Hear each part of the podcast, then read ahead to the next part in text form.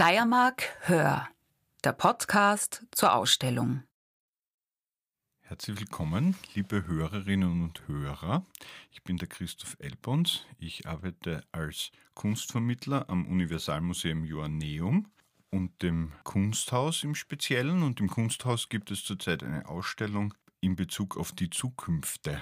Also im Rahmen der Steiermark-Schau ist das Kunsthaus zuständig für die Zukünfte. Und ich habe heute das besondere Vergnügen, den Thomas Kordasch bei mir zu haben und werde mich mit ihm passend zum September-Thema ein bisschen über Krisen und Chancen unterhalten. Lieber Thomas, ich habe dich eingeladen, weil du einen Job hast, wo man vielleicht auf die Idee kommen könnte, dass der mit Krisen und Chancen zu tun hat. Was, was ist das genau, was du da tust?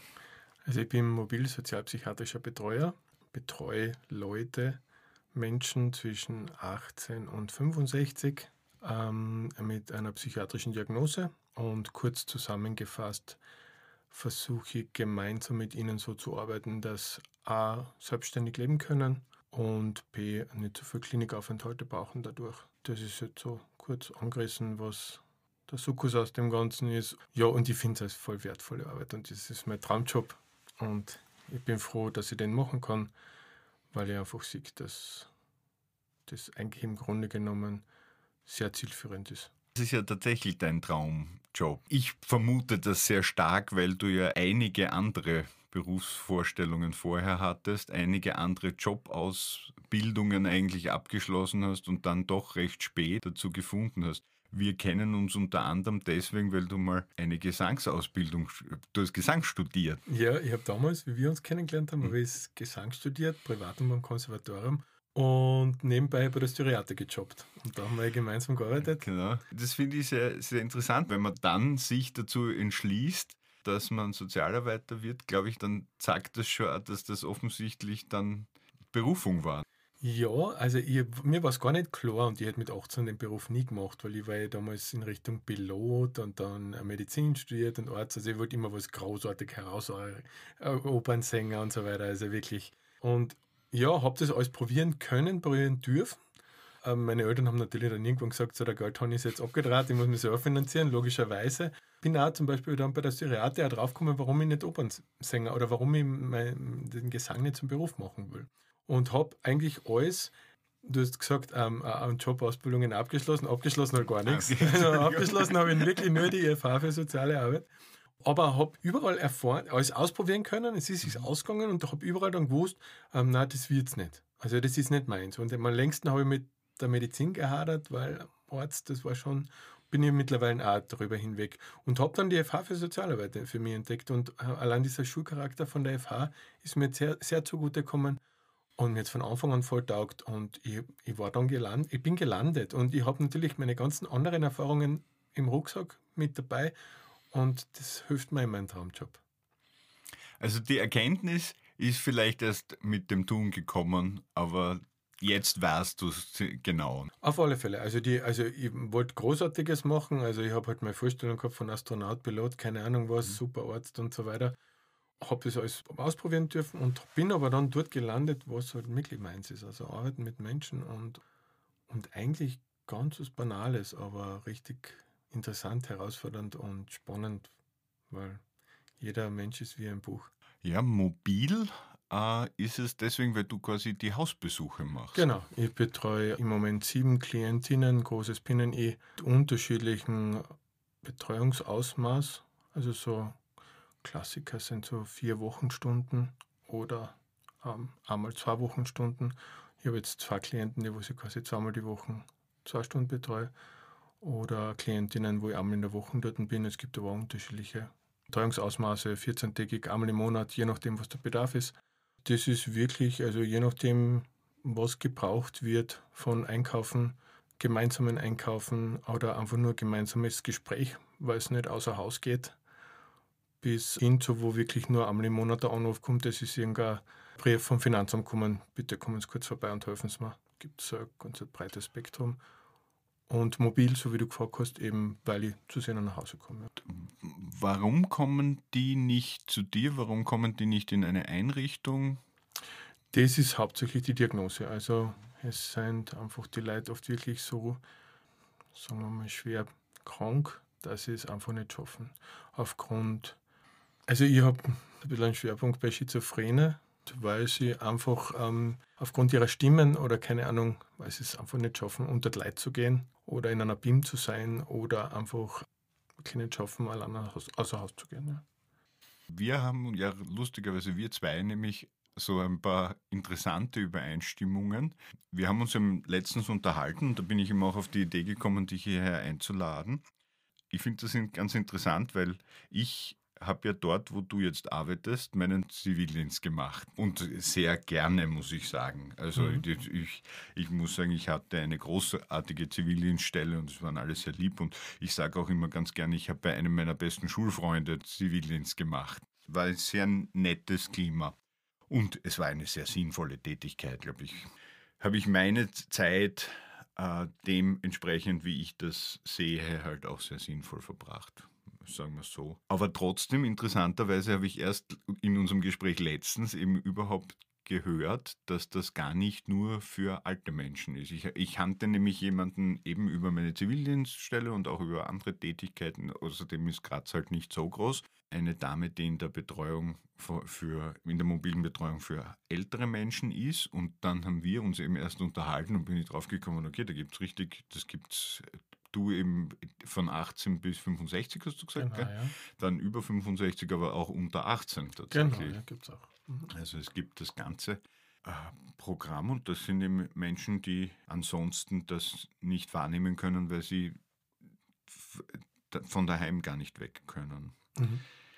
Ja, interessant, ne? Ich bin mir dann auch ein bisschen so, weißt du, wie man, wie man manchmal ist, wenn man auf was draufkommt, weil es einem jemand erzählt und dann merkt man so, aha, das habe ich nicht bedacht. Ne? Irgendwie auch ein bisschen ignorant. Ne? Ich habe halt gedacht, die sind daheim, weil sie alt sind. Ne? Ja. Dabei war mir schon auch durch meinen Zivildienst schon klar, dass es auch andere Gründe gibt dafür, das Haus nicht verlassen zu können. Ne? Mhm.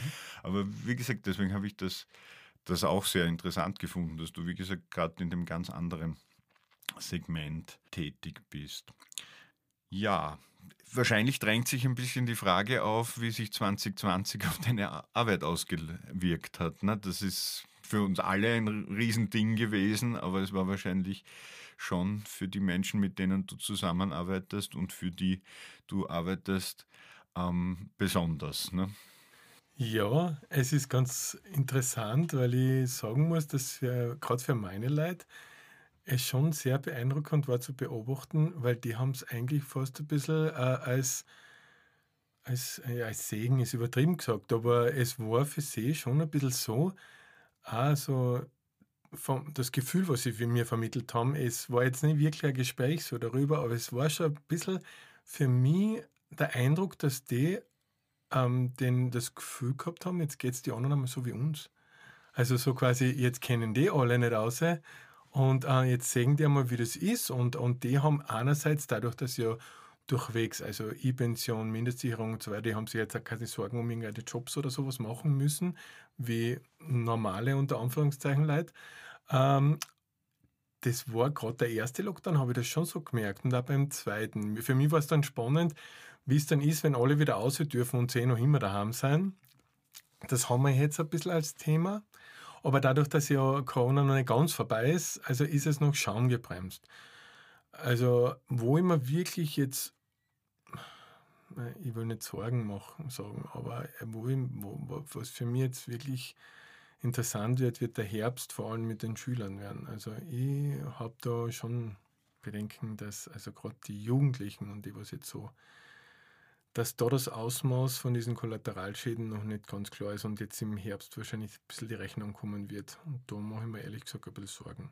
Und ich hoffe, dass es da Ideen gibt dazu, wie man mit dem umgeht. Und vor allem auch, ja, in der Schule hauptsächlich. Also meine Klienten, ich glaube, die einerseits aus dem, also ich rede jetzt sagen wir mal so, von, von, von, von, von dem Formenkreis, den was ich jetzt so betreue, so die, die wirklich die Leute, die was daheim sind und wirklich ähm, wenig Bezug zu außen haben. Nicht? Also ich nehme jetzt nicht, also da muss man glaube ich schon ein bisschen differenzieren, weil so wirklich so Depressive und so weiter oder auch so Leute, die was halt wirklich generell so, äh, so ich sage jetzt einmal salopp Verschwörungstheoretiker, das ist natürlich wieder eine andere Geschichte. Nicht? Aber jetzt also so meine Leute, die was wirklich an der Hammer ein bisschen gefesselt waren oder nach wie vor sein, also für die war das fast ein bisschen, ähm, ja, jetzt, jetzt kein äh, High-Time, also es war mhm. jetzt nicht was, was, was super, super klasse ist, aber jetzt also nicht so die Krise wie für alle anderen.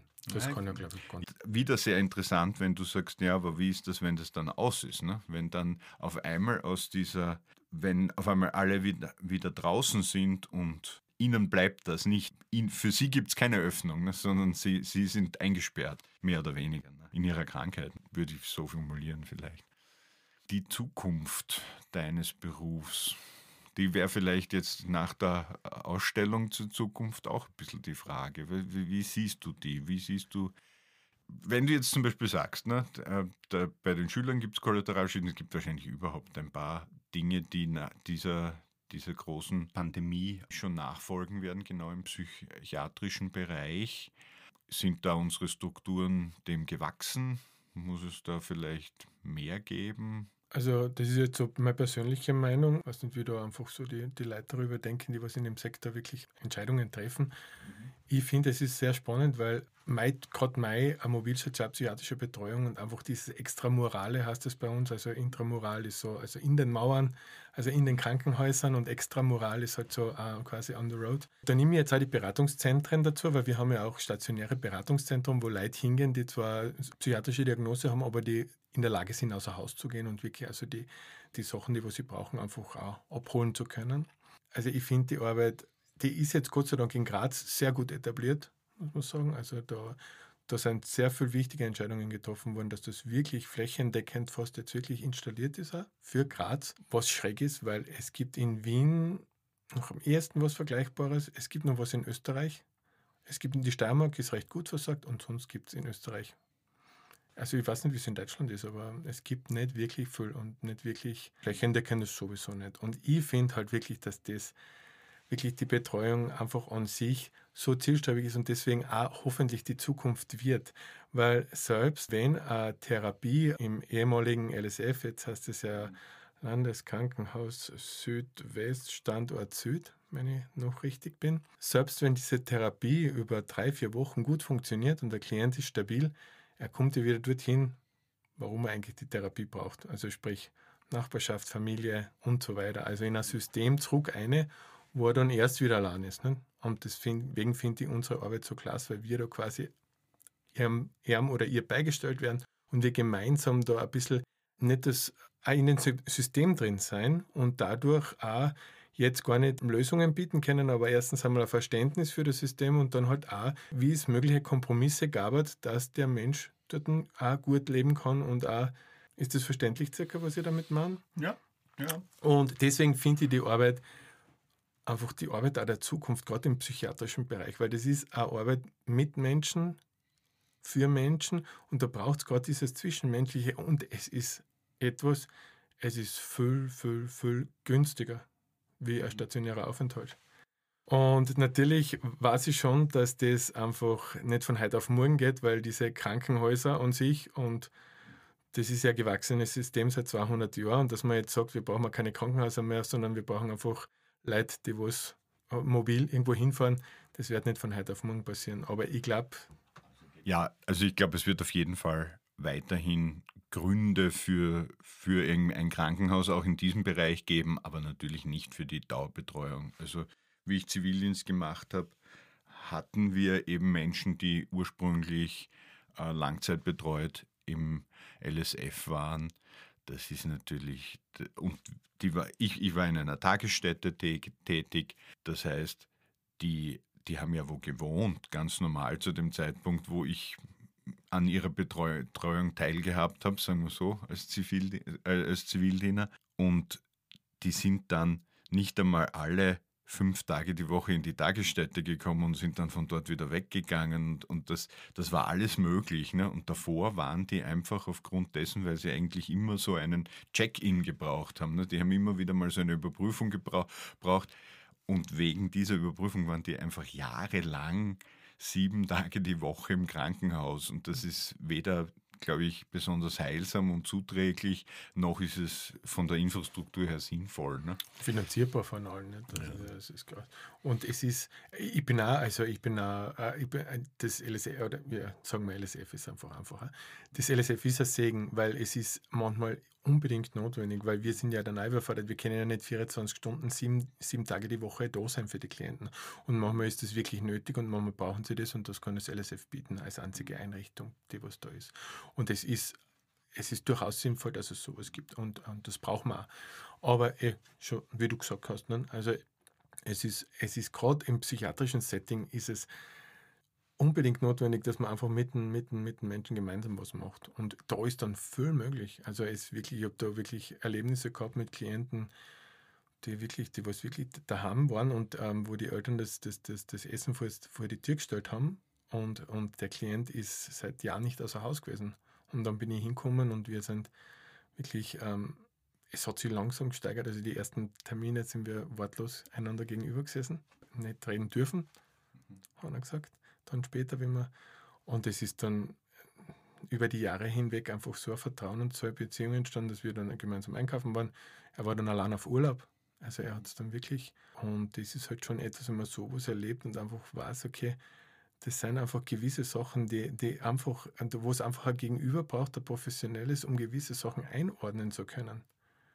Was wirklich nur Gespräche sind, das ist jetzt keine klassische Psychotherapie in dem Sinn, weil, weil, weil das bei uns ja nur wirklich Alltagssituationen sind. Ne? Ich finde, das ist so was Wertvolles und einerseits auch dann wirklich was Einfaches im Grunde genommen. Meine, natürlich das Wichtigste ist, du brauchst halt Empathie und du musst halt denjenigen dort abholen, wo er ist. Ne? Und dann braucht es eine Beziehung. Beziehung braucht es im Grunde genommen. Und, und viele von unseren Klienten haben ja noch nie eine gesunde Beziehung gehabt, was ja oft das Thema ist. Und jetzt kommen wir und bieten das erste Mal eine Form von Beziehung, wo sie sich wirklich verlassen darauf können, auch, dass die gesund ist, weil es einfach eine professionelle Beziehung ist, was wir aber auch immer dazu sagen müssen. Also wir sind keine Freund. Und das ist also was Besonderes, das in unserem Verein, das Sie voll wichtig ist, was ich am Anfang überhaupt nicht verstanden habe, weil ich bin sowieso einer, der zu allen und jeden Du gesagt hat. Und mittlerweile ist mir das heilig, weil das einfach mit vielen Klienten, wenn du jemanden zweimal die Woche und zwei Stunden triffst, mhm. hast du zudem auf eine gewisse Form ein intimeres Verhältnis, also wie zu deiner Frau, wenn du, weil du kommst auf keine vier Stunden Dachless mit deiner Frau, mit, mhm. den, mit das drehtst. Andererseits aber ist es durch das Sie genau der Unterschied, weil, weil, weil es trotzdem auf einer professionellen Ebene bleibt. Wir haben das oft in Teamsitzungen das Thema, man sagt seinem Freund nicht alles. Man sagt den einen Freund das und den anderen Freund das. Und das ist, zu dem bist bei du und da hast du das Gefühl, das ist dein bester Freund und du redest mit dem über alles. Meiner Meinung nach ist das nicht so. Und ich bin aber einer, wenn ich da als Professionist einige, wir können wirklich über alles reden, weil wir haben den Auftrag, über alles zu reden. Und das ist ein klarer Auftrag. Und das ist noch, je nachdem, wie der Klient darauf einsteigt oder die Klientin darauf einsteigt, oft wirklich Natürlich, ähm, intime Beziehung heißt bei uns ganz was anderes. Und das ist es auch nicht. Aber es ist trotzdem, es sind bei uns Themen am Tisch, mit dem redest du über, mit niemandem anderen. Und, und das ist etwas, wo, wo, wo, was wirklich sehr speziell ist und sehr viel, sagen wir mal, Linderung, weil Heilung gibt es in unserem Sektor nicht. Und, und aber auch das, das Tool ist, also das Werkzeug ist, von, auf, der, auf dem unsere Arbeit basiert und was so viel bewirkt da. Ich muss stark an die Ausstellung denken, die wir uns gerade zu zweit angeschaut haben. Und da sind wir eben auch stehen geblieben bei, bei einem Kunstwerk der, der Gruppe Superflux. Das Kunstwerk heißt Better Care und da hast du auch recht stark darauf reagiert, ist ja. mir vorgekommen.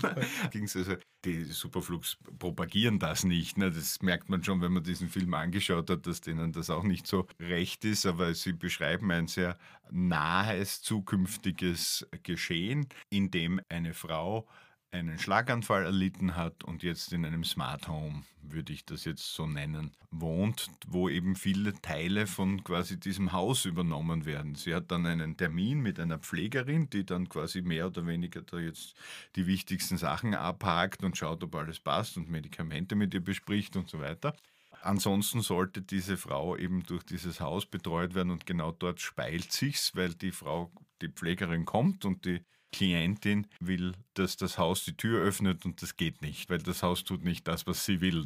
Und dann stellen die das fein ein, dann wird das sensibler gemacht, dieser Sensor, woraufhin der auch funktioniert zu einem Zeitpunkt, wo er gar nicht soll. Und als sie dann fernschaut, geht auf einmal die Tür auf. Das ist eine Situation, wo man sich ganz gut vorstellen kann, dass man das, glaube ich, als, als gehbehinderte Frau mit Schlaganfall nicht alleinstehend, allein im Haus nicht unbedingt will.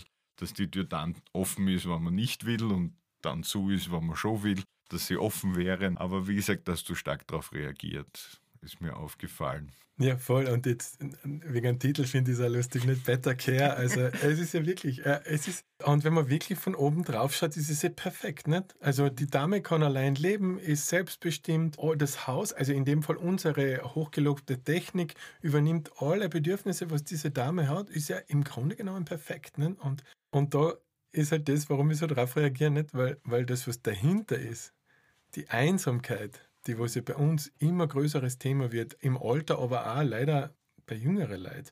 Also, äh, und da, also da denke ich mir gerade in der Stadt, also diese Vereinsamung, nicht das Alleinsein, sondern diese Einsamkeit und das Vereinsamen, das ist halt genau dieses Better Care, also die bessere Unterstützung ist halt wirklich genau in diese Richtung wieder ein Scheifall mehr drauf auf diese Einsamkeit. Weil unterm Strich ist ja super, nicht? Technisch gesehen, diese, das Smart Home kostet wahrscheinlich in der Anschaffung ein bisschen am Preis, aber dann ist es ein Selbstrenner und das das ist ja sogar, das kann man ja noch ökonomisieren, dass es dann noch günstiger läuft und keine Ahnung was. Also geldmäßig ist ja das perfekt, nicht? Weil die Hauskrankenpflege kostet ja auch was, wie auch mit diesen Pflegeroboter. ist ja genau dasselbe Thema, nicht? Ich meine, im Grunde genommen, das könnte der größte Dutsch sein, der was zu der Dame hingeht. Der kann nichts kennen und zwei linke Hände haben, aber der ist mehr wert wie das beste Smart Home oder der beste Pflegeroboter. Weil er einfach dieses Menschliche mitbringt und diese menschliche Komponente. Und das haben wir ja im Vorfeld gerade einfach dieses da geht es nicht darum, dass der perfekt ist und da geht es nicht darum, dass der alles das tut, was diese Dame in dem Moment braucht, auch pflegerisch, keine Ahnung, verbinden. Natürlich braucht es das auch, sowieso. Aber im Grunde genommen, wenn der dort einige, deswegen, also es gibt ja diese Assistenzhunde, das ist auch Lebewesen, das ist noch tausendmal besser als wie Assistenzroboter. Auch wenn er nicht dreht, aber das ist einfach deswegen, ja, ich glaube, ich meine, ich weiß nicht, ob das außer in irgendwelche Technokratenhirne da irgendwie noch ein Thema ist. Aber ja, ja nein, wie, wie, gesagt, das ist, ist schon interessant. Na, du hast doch gleich gesagt, wenn das in deinem Job so wäre, braucht man dann auch bald einmal gar nicht mehr hinfahren, ne? weil das, das, die gehen ein. Ne? Voll. Also, ja. wenn dieser menschliche Kontakt dann komplett wegfällt. Ne? Es ist bei meinen Leuten so wirklich, wie soll ich das jetzt sagen, also es ist manchmal faszinierend, wie lang die dann wirklich allein so ohne wirklich, ohne, ohne genau die Sachen dann auch durchhalten. Und natürlich, ich sage es auch immer, das ist einer von meinen, wenn ich über meine Arbeit rede, dann kommt fast jedes Mal der Satz auch, unser Hirn ist ja faszinierend auch, nicht? Auch, weil zum Beispiel so eine Schizophrenie im Grunde genommen, gerade wenn man so denkt, also das startet ja so meistens mit so kleinen Spinnereien ich meine, ich rede jetzt überhaupt nicht als Professionist, sondern einfach nur so, so, so quasi aus dem Nähkästchen. Das fängt halt mit so Spinnereien an und dann kommt dann irgendwann eine psychiatrische Diagnose, was ja Gott sei Dank schon ein bisschen besser ist, aber noch früher noch viel schlechter war und teilweise auch jetzt noch schlecht ist, wo es dann heißt, ui, der hat was mit der Psyche und dann bröckeln so schon langsam die Bekannten, dann bröckeln die Freunde und wenn es ganz blöd hergeht, bröckelt die Familie und man ist ganz allein da. Und dann sage ich dann immer den klassischen Satz, so ist besser, man hat ein paar schizophrene Feinde als wie gar keinen mehr. Und dann ist halt wirklich so oft so, dass diese Stimmen als schizophrene Freund, keine Ahnung was, überhand gewinnen und dieser Mensch dann komplett sich zurückzieht und so weiter. Und wo ich dann komme und innerhalb von paar Kontakten einfach diese Symptome zurückgehen. Also wirklich, wo, wo dann einfach das auch nicht mehr so so notwendig ist und wo man dann drauf kommt, okay, es geht doch einiges mit demjenigen. Und, und ich weiß jetzt nicht, was da, wie wir jetzt auf das gekommen sind ursprünglich, aber. Ja, wir haben, wir haben ein bisschen über Better Care gesprochen genau, ne? und dann ja. sind wir zum, zum menschlichen Kontakt gekommen. Aber ich finde ich find den Schwenk sehr schön, weil das Thema ist ja Krisen und Chancen. Und ein bisschen haben wir den Bereich jetzt auch aufgemacht. Ne? Vorher schon ein bisschen, jetzt noch ein bisschen mehr. Also ganz sicher eine Chance, die in der Zukunft liegt, ist durch diese Zusammenarbeit mit diesen Menschen, du sagst sehr stark im zwischenmenschlichen Kontakt, kann man wirklich das Leben dieser Menschen verbessern. Ne? Auf alle Fälle. Und wenn wir eine Chance reden, ähm, es ist Gott sei Dank jetzt mittlerweile schon so, dass die psychiatrische Diagnose nicht mehr so schlimm ist, als wie noch, also bei uns da als wie noch vor 10, 20 Jahren. Also es weicht sich ein bisschen auf. Ich denke, gerade in der Stadt, am Land ist teilweise noch ziemlich wild. Es ist nach wie vor eine psychiatrische Diagnose, wird noch immer hinter vorgehaltener Hand gesagt. Also ich glaube, es ist, ja, ich weiß nicht, wie viel Zeit wir noch zum Ausholen haben, aber... Nein, ich glaube glaub, schon, das finde ich auch interessant, weil ich nämlich auch irgendwie so ein bisschen sehe, dass so wie im Allgemeinen heute einfach mehr über die Dinge offener geredet wird und mehr Dinge eine Bühne bekommen. Mhm. Und dadurch, dass die psychiatrische Arbeit und die Betreuung von Menschen mit psychiatrischen Erkrankungen ebenso eine, eine Bühne bekommt, finde ich, das ist, glaube ich, auch schon etwas sehr Positives. Ne? Einerseits Fälle, ja. ist sicher die Konsequenz die, dass die Leute schon durch zum Beispiel deine Betreuung jetzt mehr wieder ins Leben zurückfinden, was ja sowohl für sie gut ist, als auch, wie wir schon besprochen haben, in Wirklichkeit, solange man innerhalb dieses Systems funktioniert, desto besser man in dem System funktioniert, desto besser ist auch auf eine gewisse Art und Weise für das System, ne? zum Beispiel ökonomisch. Ne? Und gleichzeitig es eben auch so ist, wenn das System sich ein bisschen anpasst. Ne? Ich denke immer wieder mal über diese Begrifflichkeit nach Menschen, die behindert werden durch das System. Das ist ja ein sehr schwieriger Begriff immer wieder, besondere Bedürfnisse. Aber ich finde das doch sehr treffend, wenn man darüber spricht, dass ja kein Mensch eine Stiege braucht. Ne? Sie ist halt praktisch. Mhm. Und wenn ich einen Rollstuhl habe, ist sie aber ein unüberbrückbares Hindernis. Dann ist mir etwas in den Weg gelegt worden. Ne? Es ist ja nicht so, dass natürlich eine Treppe dort ist, ne? sondern die hat ja jemand gebaut. Und zwar deswegen, weil ein Stiegenhaus halt mit einer Treppe ein bisschen kompakter, kompakter ist, ne? ja. als mhm. mit einer Rampe. Ne? Genau. Und dieses Problem gibt es aber halt, halt in vielen Bereichen. Ne? Also mhm. Also auch wenn ich, wenn ich das tabuisiere oder wenn, genau. ich, wenn ich die Leute so behandle, dann äh, verhindere ich auch, dass sie zurückfinden können in die Gesellschaft. Ne? Genau, und das ist eben genau das Thema bei der psychiatrischen Diagnose. Also es ist ich habe mir da, wir haben natürlich mit Freunden, aber auch mit natürlich in der Arbeit und so weiter, redet man halt drüber, was halt da die, die, die Faktoren sein oder die Motoren, die was in so Richtung führen halt auch. Und gerade bei der psychiatrischen Erkrankung ist es ja auch meiner Meinung nach, und das haben wir schon auch so ein bisschen so einordnen können, einfach das Gegenüber. Wie reagiere ich auf einen, wo ich weiß, der ist psychiatrisch krank, als normalsterblicher, sage ich jetzt einmal. Ich meine, bei einer Behinderung ist es ja meistens ersichtlich oder zu einem gewissen Teil ersichtlich und es tun sich die Leute schon so schwer, weil sie einfach keinen Bezug dazu haben. Also ich habe Gott sei Dank das Glück gehabt, dass ich schon mit drei, vier Jahren hat mein Papa äh, die Sachwalterschaft von einem geistig Behinderten übernommen äh, aus der Verwandtschaft und der war dann einmal im Monat für ein Wochenende bei uns. Dazu habe ich den Segen gehabt, dass ich wirklich ganz einen natürlichen, kindlichen Zugang zu ihm gefunden habe und habe da dadurch auch das wirklich erleben können, wie man mit Behinderten gut umgehen kann. Also egal jetzt so geistig oder körperlich oder irgendwas. Und ich habe quasi das wirklich dürfen und können. Und genauso denke einfach normale Leute unter Anführungszeichen, die, die versuchen das halt irgendwie so ein bisschen wegzuhalten und halt aufs Nötigste zu reduzieren. Es ist, glaube ich, ganz, ganz menschlich, dass man sowas tut. Also man, man interessiert sich wirklich sozial und geht in den Bereich ein und sagt, und ich gebe mir das. Aber wenn man jetzt wirklich so sagt, okay, ich bin keine Ahnung, äh, normaler ähm, Familienvater mit, mit, mit Dings und ich weiß, es gibt Behinderungen und ich weiß, dass ich da mit den Sachen einfach, ich bin auch, auch weltoffen und ich sage, die brauchen wirklich Unterstützung und so weiter. Aber im, im, im zwischenmenschlichen Kontakt hapert es dann oft, weil man ja wirklich einfach nicht weiß, wie tue ich jetzt eigentlich? Und da ist halt dann oft ein leichteres, dass man einfach sagt, okay, ähm, ich spende was, ganz plakativ gesagt, aber ich brauche jetzt mit dem nicht reden wenn man es ganz blöd abbricht. Und ich glaube, das ist halt im psychiatrischen Bereich auch sowas. Was im psychiatrischen Bereich dazu kommt, ist, dass man das nicht gleich sieht. Ne? Das verunsichert.